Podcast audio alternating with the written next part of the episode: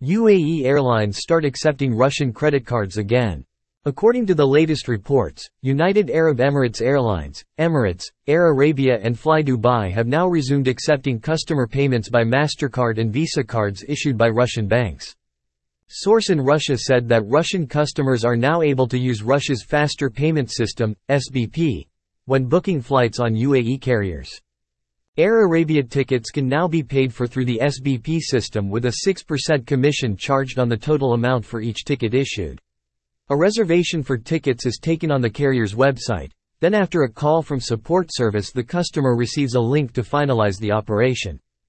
FlyDubai reportedly conducts transactions through an authorized agent with an additional fee of 2,000 rubles, $24.50. While Emirates offers the opportunity to pay for tickets using a QR code system. But this can only be done for the purchase of tickets at least 10 days prior to departure. Russia's Domestic Faster Payment System, FPS, was launched by the country's central bank in 2019. It allows customers to make transfers between banks using a phone number tied to an account. Card-to-card transfers are also available for transactions within a credit institution.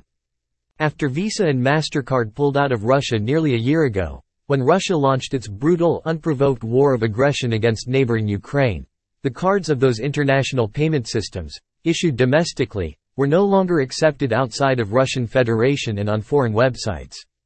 Turkish Airlines, the national flag carrier airline of Turkey, has reportedly also been planning to resume accepting Russian-issued credit cards from its customers.